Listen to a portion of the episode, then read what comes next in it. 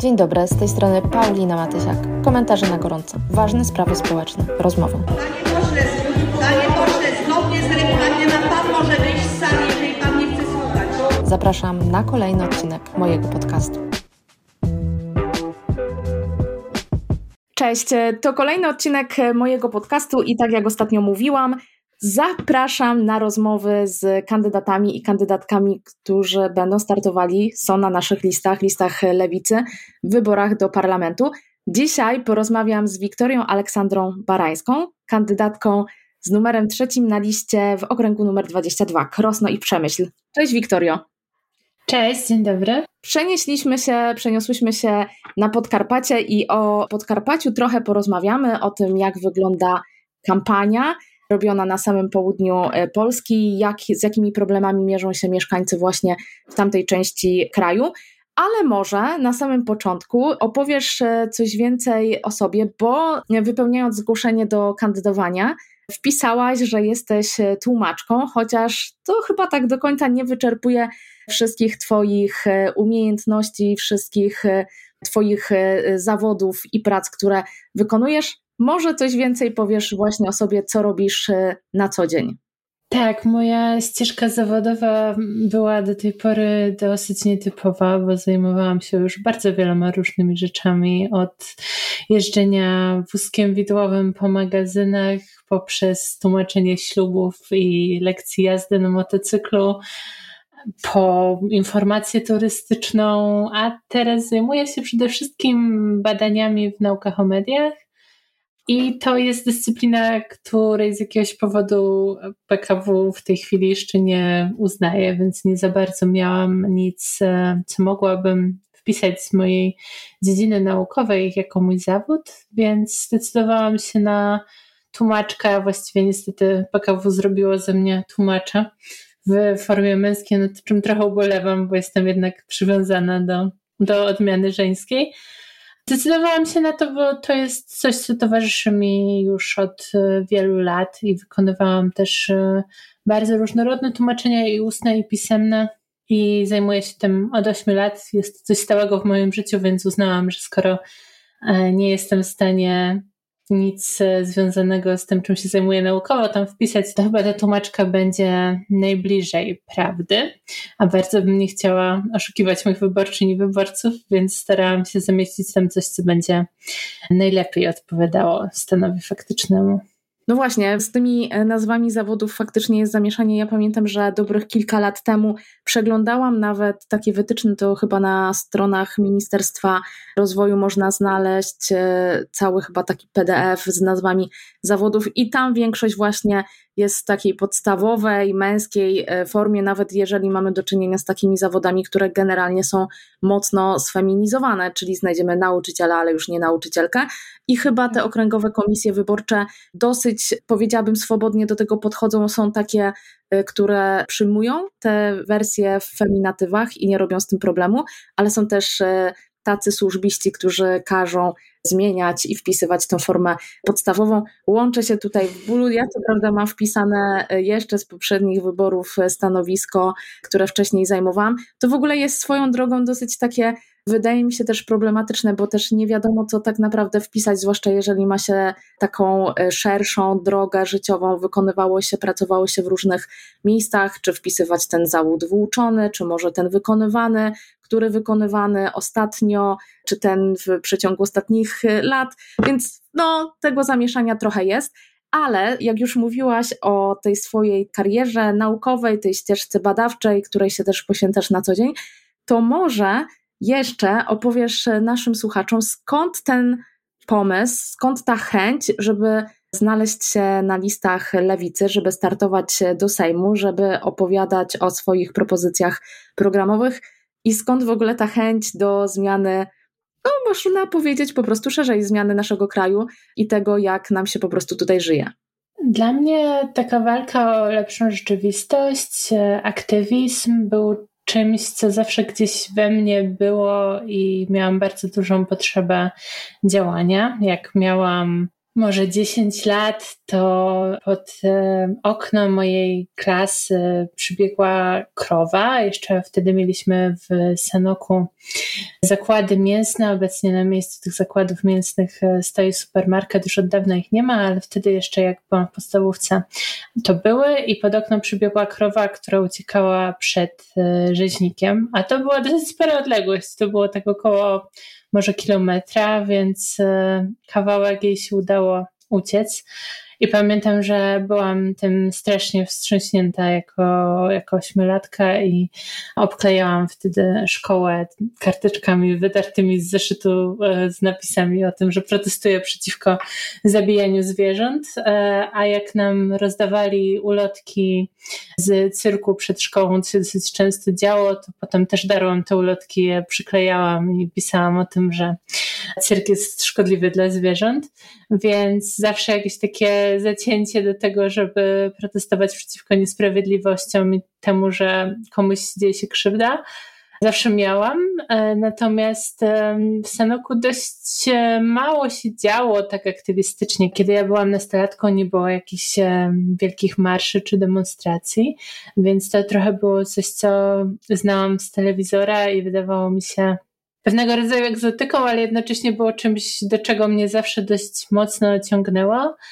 I w 2015, kiedy Prawo i Sprawiedliwość wygrało wybory, ja byłam w komisji wyborczej i wracałam o trzeciej w nocy ulicami Sanoka i tak sobie myślałam o tym, że jeżeli Prawo i Sprawiedliwość e, zacznie się zajmować ustawą aborcyjną, będzie próbowało ją zaostrzyć, to będzie dla mnie taki sygnał, że już trzeba być pod Sejmem i protestować i jakby zrobić wszystko, żeby do tego nie dopuścić, bo to była sprawa, która była dla mnie zawsze bardzo ważna.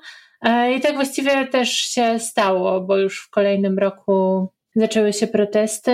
Ja wtedy byłam na studiach w Krakowie i w tych protestach zaczęłam brać udział i jakoś tak e, od tego się zaczęło i ta ścieżka od patrzenia na ludzi w telewizji, którzy przemawiają do tłumów e, i wydają się tacy odlegli i nieosiągalni, do tego aż sama stałam się taką osobą, to było tak naprawdę kilka miesięcy, więc to był dość szybki i zaskakujący też dla mnie samej proces ale też bardzo szybko poczułam, pomimo tego, że bardzo dobrze i naturalnie czuję się w, w takim aktywizmie protestowym na ulicy, na różnych blokadach, na demonstracjach, na marszach.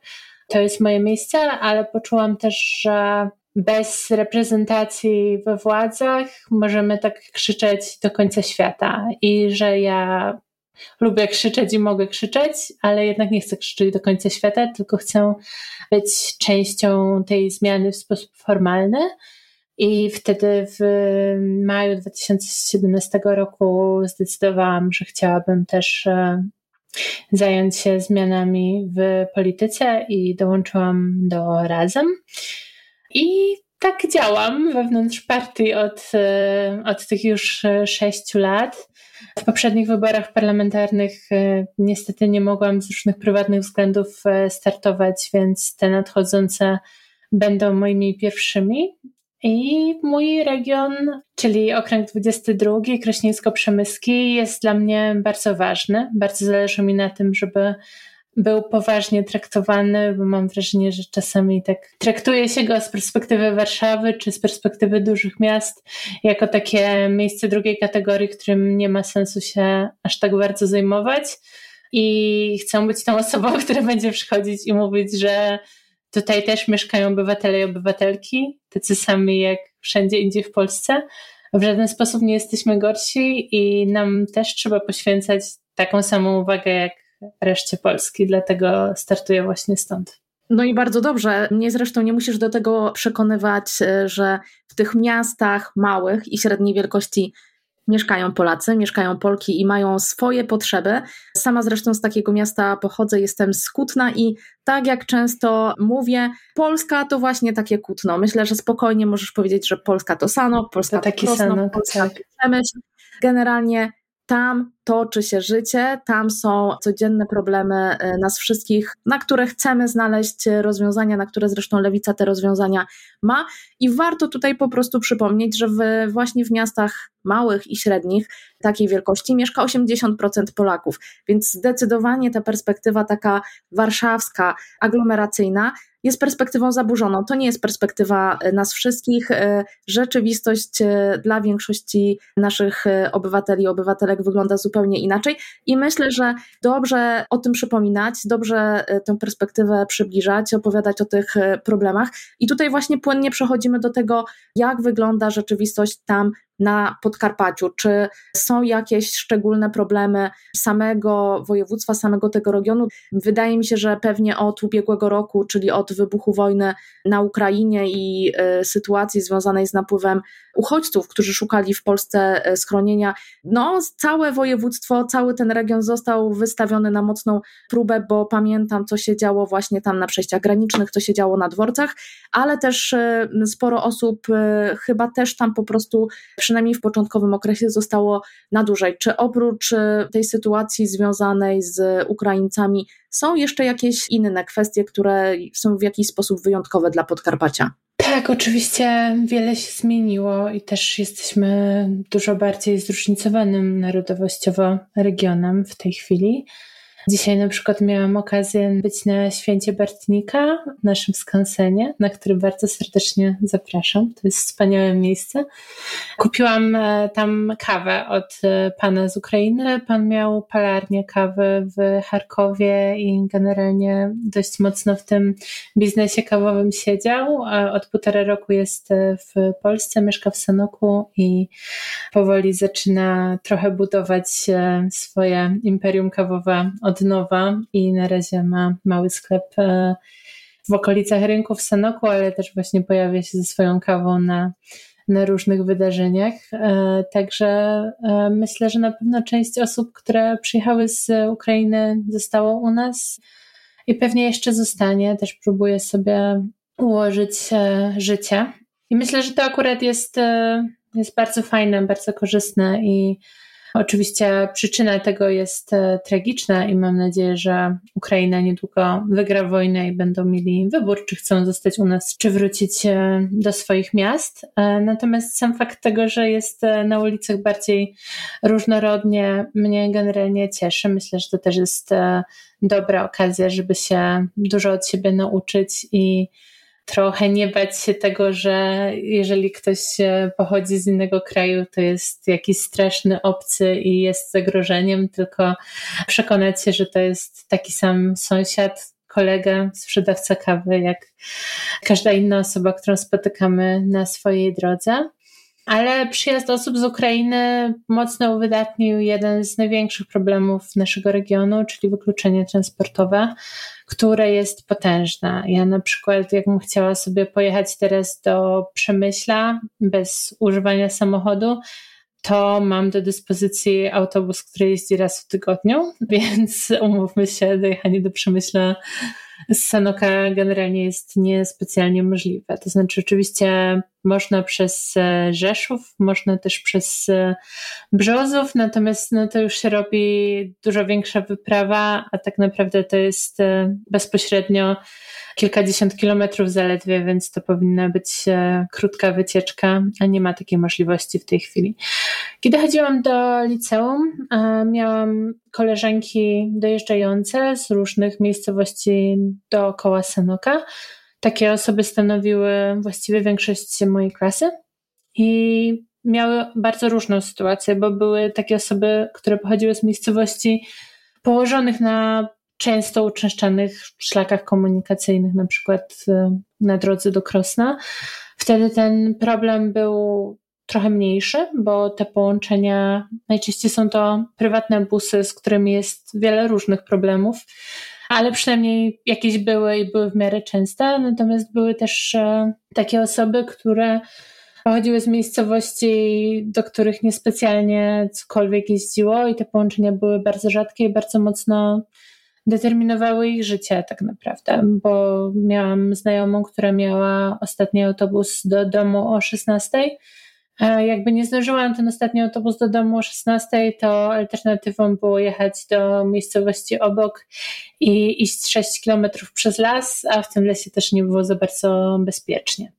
Więc e, tak naprawdę jej jakiekolwiek e, możliwości czy jakichś dodatkowych kół zainteresowań, e, czy towarzyskie, czy tak naprawdę cokolwiek, co chciałaby zrobić po szkole, było niemożliwe, przez to, że nie miała autobusu. I to było coś, co wyznaczało cały rozkład jej życia, że o tej 16 już musiała codziennie wracać do domu, bo inaczej miałaby bardzo duży problem. I tak to oczywiście nie powinno wyglądać. Bardzo chcielibyśmy, i to jest jeden z najważniejszych dla mnie punktów w, w programie Lewicy, żeby to zmienić, żeby do każdej gminy dojeżdżał autobus, a do każdego powiatu pociąg, co dla mnie też jako osoby, która ma chorobę lokomocyjną i dla której pociągi są wybawieniem, bo mogę sobie w nich spokojnie pracować, czy coś czytać, czy odpocząć, czy cokolwiek innego zrobić i kocham pociągi całym sercem za to.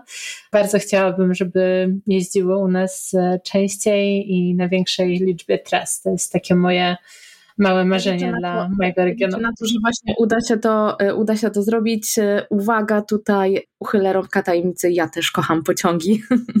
E, dla mnie to było zaskoczenie pole. Tak, dla mnie te tematy i sprawy związane z dostępem do transportu publicznego są niezwykle istotne.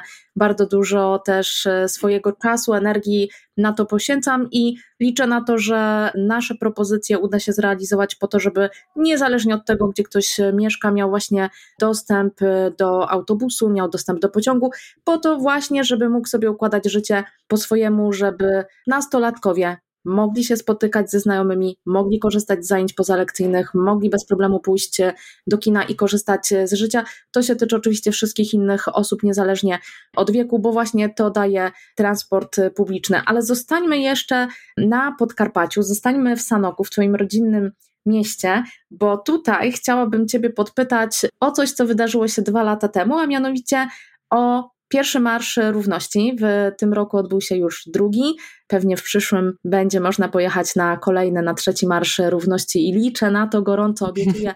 Postaram się i zrobię wszystko, żeby, żeby tam wtedy do Sanoka przyjechać. Ale właśnie, jak to się stało, że Marsz Równości zagościł, pojawił się w Sanoku, bo wydaje mi się, że dla większości osób to są takie inicjatywy, takie wydarzenia, które raczej kojarzą się właśnie z dużymi miastami, z dużymi aglomeracjami, a tu się okazuje, że to wcale, wcale nieprawda. Zapraszamy Cię oczywiście bardzo serdecznie i wszystkich e, słuchaczy i wszystkie słuchaczki na trzeci Marsz Równości w przyszłym roku. Jak to się zaczęło? To jest historia, którą bardzo lubię, bo to jest historia, która pokazuje, że warto współpracować i warto łączyć siły, bo zaczynamy z różnych pozycji i z różną energią i z takich współprac mogą wychodzić bardzo fajne rzeczy. Ja dowiedziałam się o tym, że jest w ogóle pomysł, żeby organizować Marsz Równości w Sanoku, kiedy byłam niedaleko granicy z Ukrainą w magazynie, w którym pomagałam sortować ubrania dla uchodźców i dostałam powiadomienie z Facebooka, że zostałam zaproszona na wydarzenie Marsz Równości w Sanoku. I napisałam do koleżanki, którą to koleżanką była Wiolka Fedorus, czyli taki nasz dobry duch i osoba, która jest siłą napędową Marsz Równości w ogóle aktywizmu dla osób LGBT w Sanoku. I zapytałam Wielka, o co w ogóle chodzi, kto to robi. Wielka mówi, no ja. No to mówię, dobra, to ja chcę z tobą. I zostałam dodana do, do grupki organizatorskiej, na której było jeszcze kilka innych e, osób. I te osoby były bardzo przekonane, że marsz się uda, że będzie wspaniale i że robimy to i że wszystko będzie pięknie.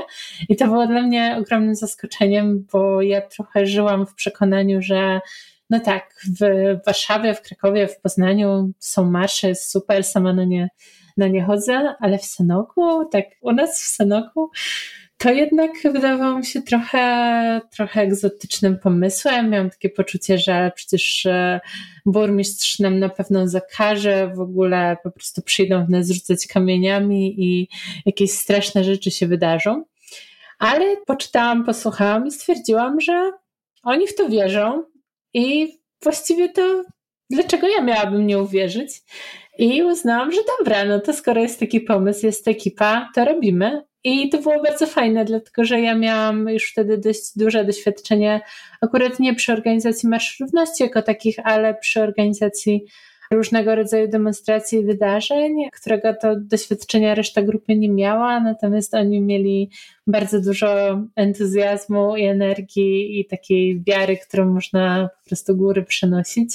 I wydaje mi się, że świetnie się dzięki temu uzupełnialiśmy i bardzo dobrze nam się pracowało nad organizacją marszu. I okazało się wtedy, że te bariery, o których myślałam, trochę były w mojej głowie, bo tak naprawdę ani ze strony miasta, ani ze strony policji nie było jakichś szczególnych e, barier. Wszystko dało się tak naprawdę dogadać. Pojawiały się co prawda groźby w internecie, ale jak przyszło co do czego, to okazało się, że była tylko taka jedna mała, smutna kontra po drugiej stronie potoczka, która wywiesiła jeden transparent. Wrażenie mózgów ze strony przeciwników, które gdzieś tak. się tylko skupiło w internecie. To jest w ogóle tak. ciekawe to, co mówisz, że mimo, że miałaś takie doświadczenie, to w zasadzie na początku miałaś jakieś, no można to nazwać wątpliwościami, czy to się w ogóle uda i czy Sanok jest najlepszym miastem, a z drugiej strony były te osoby, które były tam na miejscu, które chciały to bardzo zrobić i, i w sumie się okazało, że jak się bardzo chce i ma się też e, dobrą ekipę, to, to wszystko jest możliwe i Marsz się odbył, odbył się kolejny. Na pewno w przyszłym roku będzie trzecia edycja. Już teraz chyba wszystkich możemy serdecznie na ten marsz zaprosić. Ja myślę, że tutaj tak, trzeba oczywiście. Tobie i Twoim znajomym pogratulować, bo przecież zorganizowanie takiego wydarzenia, zwłaszcza w mniejszej miejscowości, wymaga bardzo dużej determinacji, plus oczywiście te wszystkie umiejętności związane z logistyką, z zebraniem funduszy, z zaplanowaniem całego tego wydarzenia, z, z rozreklamowaniem mm, samego takiego eventu. Super, gratulacje. W ogóle bardzo się cieszę, że ten marsz doszedł do skutku, że było tam bezpiecznie, że można było się na nim pojawić i dobrze bawić. I myślę, że to jest taka pozytywna wiadomość, chyba też dla wszystkich innych osób, które jeszcze w innych miejscowościach y, może myślą o tym, żeby podobne wydarzenie zorganizować u siebie na przykład w przyszłym roku, bo chyba też tych y, samych marszów w całej Polsce jest całkiem sporo. To nie są tylko te największe, y, duże miasta, ale jest ich, jest ich o wiele, wiele więcej. Tak, w tym roku mamy już prawie 40 miast marszowych. Prawie wszystkie są zrzeszone w koalicji miast maszerujących, w której też sekretariacie jestem. Także jeżeli jeszcze jakieś osoby z mniejszych miast, zwłaszcza zastanawiają się nad tym, czy sobie poradzą z organizacją marszu, a bardzo by chciały, to chciałabym bardzo zaapelować, żeby się nie bały, że do nas jako do koalicji można się odzywać i zapewniamy bardzo dużo wsparcia, odpowiadamy na pytania. Mm, jest opcja skorzystania z różnych e, ciekawych szkoleń, skorzystania z opinii prawnych, które mamy dla koalicji w razie gdyby były jakieś problemy ze strony miasta, więc e, tych możliwości jest bardzo dużo. A ja w tym roku usłyszałam jedno z najpiękniejszych rzeczy, które mogłam usłyszeć, bo w tym roku odbył się również pierwszy Marsz Równości w Krośnie. I na Marszu w Krośnie osoby organizujące powiedziały, że w zeszłym roku zobaczyły w Sanoku, że się da, więc stwierdziły, że robią teraz u siebie. I jestem z tego niesamowicie dumna. A idą z nami też e, dużo mniejsze miasta. W tym roku padł rekord e, kolejny, jeśli chodzi o najmniejsze miasto w Polsce i to był Sztum. Sztum ma 9 tysięcy mieszkańców i w tym roku też po raz pierwszy jego ulicami przeszedł marsz, więc e, to, że Polska się staje coraz bardziej tęczowa i to, że inne kraje, na przykład aktywiści z Węgier nam bardzo tego zazdroszczą, bo oni mają u siebie tylko dwa, a u nas już jest prawie 40. Ja wiem, że Polska jest trochę większa, ale mimo wszystko uważam, że to jest nasz olbrzymi sukces, że mamy tutaj tyle wspaniałych osób, którym po prostu się chce pokazywać, że Polska jest piękna i kolorowa. No tak, a przede wszystkim też chce się Tobie i myślę, że to jest też e, jedna z Twoich e, większych zalet, bo jesteś niezwykle pracowita, niezwykle zaangażowana. E, to z całą pewnością mogę powiedzieć i poświadczyć Dziękuję. swoim słowem. Jeżeli ktoś będzie głosował w tych wyborach w okręgu numer 22, Krosno, Przemyśl i inne mniejsze miasta w tamtej okolicy, to może właśnie zagłosować na ciebie. Startujesz z, z numerem trzecim na tej liście. Wiktoria Aleksandra Barańska, lista oczywiście e, lewicy. E, ja gorąco polecam i myślę, że Twoją kandydaturę w ogóle spokojnie można polecić wszystkim osobom, którym e, bliskie są kwestie związane z prawami człowieka, z prawami kobiet. Jesteś powiedziałabym, niezwykle odważna. Ja zawsze przed oczami mam gdzieś taki twój obraz, takie zdjęcie, jak z rozwianymi włosami, z mikrofonem gdzieś na jakimś demo przemawiasz. E, to jest, e, to, to jest właśnie ta wizja, którą mam przed oczami, jak myślę o Wiktorii. I myślę, że taki głos y, odważny, pewny, jasny, stanowczy w Sejmie bardzo by się przydał. Bardzo by się przydał też tam na Podkarpaciu, żeby pokazać, że te lewicowe postulaty, bliskie nam, ale nie tylko związane z prawami kobiet czy prawami człowieka, ale też wszystkie szeroko w ogóle rozumiane kwestie związane ze sprawami e, socjalnymi czy sprawami pracowniczymi, o których głośno mówimy, są niezwykle istotne i właśnie ty o tym mówisz, do tego zachęcasz, do tych propozycji zachęcasz w rozmowach z mieszkańcami, bo też gdzieś śledzę twoje media społecznościowe. Więc ja mogę tylko powtórzyć, okręg numer 22 głosuję na Wiktorię Aleksandrę Barańską. I tu jest jeszcze miejsce, Wiktorio, dla ciebie, bo za chwilę y, kończymy, żebyś ty jeszcze czymś od siebie zachęciła. Tak, jeżeli będziecie głosować w Krośnie, Przemyślu, Sanoku, Jarosławiu, Jaśle albo na przykład rozważacie wyjazd w Bieszczady, a Bieszczady są piękne w październiku, zapraszam, żeby zagłosować, to obiecuję, że Was nie zawiodę, jeżeli chcecie osoby dla której prawa człowieka nie są tematem zastępczym, nie są tematem, przy którym można zatrzasnąć się w toalecie, ale też osoby, która będzie walczyć o edukację nowoczesną, świecką, taką, która bierze pod uwagę potrzeby dzieci i młodzieży, która wspiera je w rozwoju ich zainteresowań i w dorastaniu na takie osoby, którymi chciałyby zostać, realizacji ich potencjału. Jeżeli chcecie w Sejmie osoby, która będzie stać po stronie ludzi, po prostu powiedziałabym, bo dla mnie bardzo ważne jest to, z czym ludzie do mnie przychodzą, o czym ze mną rozmawiają i staram się znajdować rozwiązania dla ich problemów. I nie stoi za mną żaden wielki biznes, żadne spółki Skarbu Państwa, żadne instytucje. Jestem dziewczyną z niezbyt bogatej rodziny, nieheteroseksualną, z małego miasta, która stwierdziła, że będzie zmieniać świat. Więc jeżeli macie ochotę mi trochę pomóc w tym zmienianiu świata, to bardzo liczę na Wasz głos 15 października. Ja mam nadzieję, że tych osób, które będą pomagały zmieniać Wiktorii świat, będzie sporo i też 15 października na Ciebie oddadzą ten głos, postawią krzyżyk przy Twoim nazwisku na liście wyborczej teraz już kończymy tę rozmowę. Ja oczywiście też zachęcam do tego, żeby tym odcinkiem podzielić się ze swoimi znajomymi, zwłaszcza tymi, którzy wybierają się w Bieszczady albo tymi, którzy mieszkają na Podkarpaciu.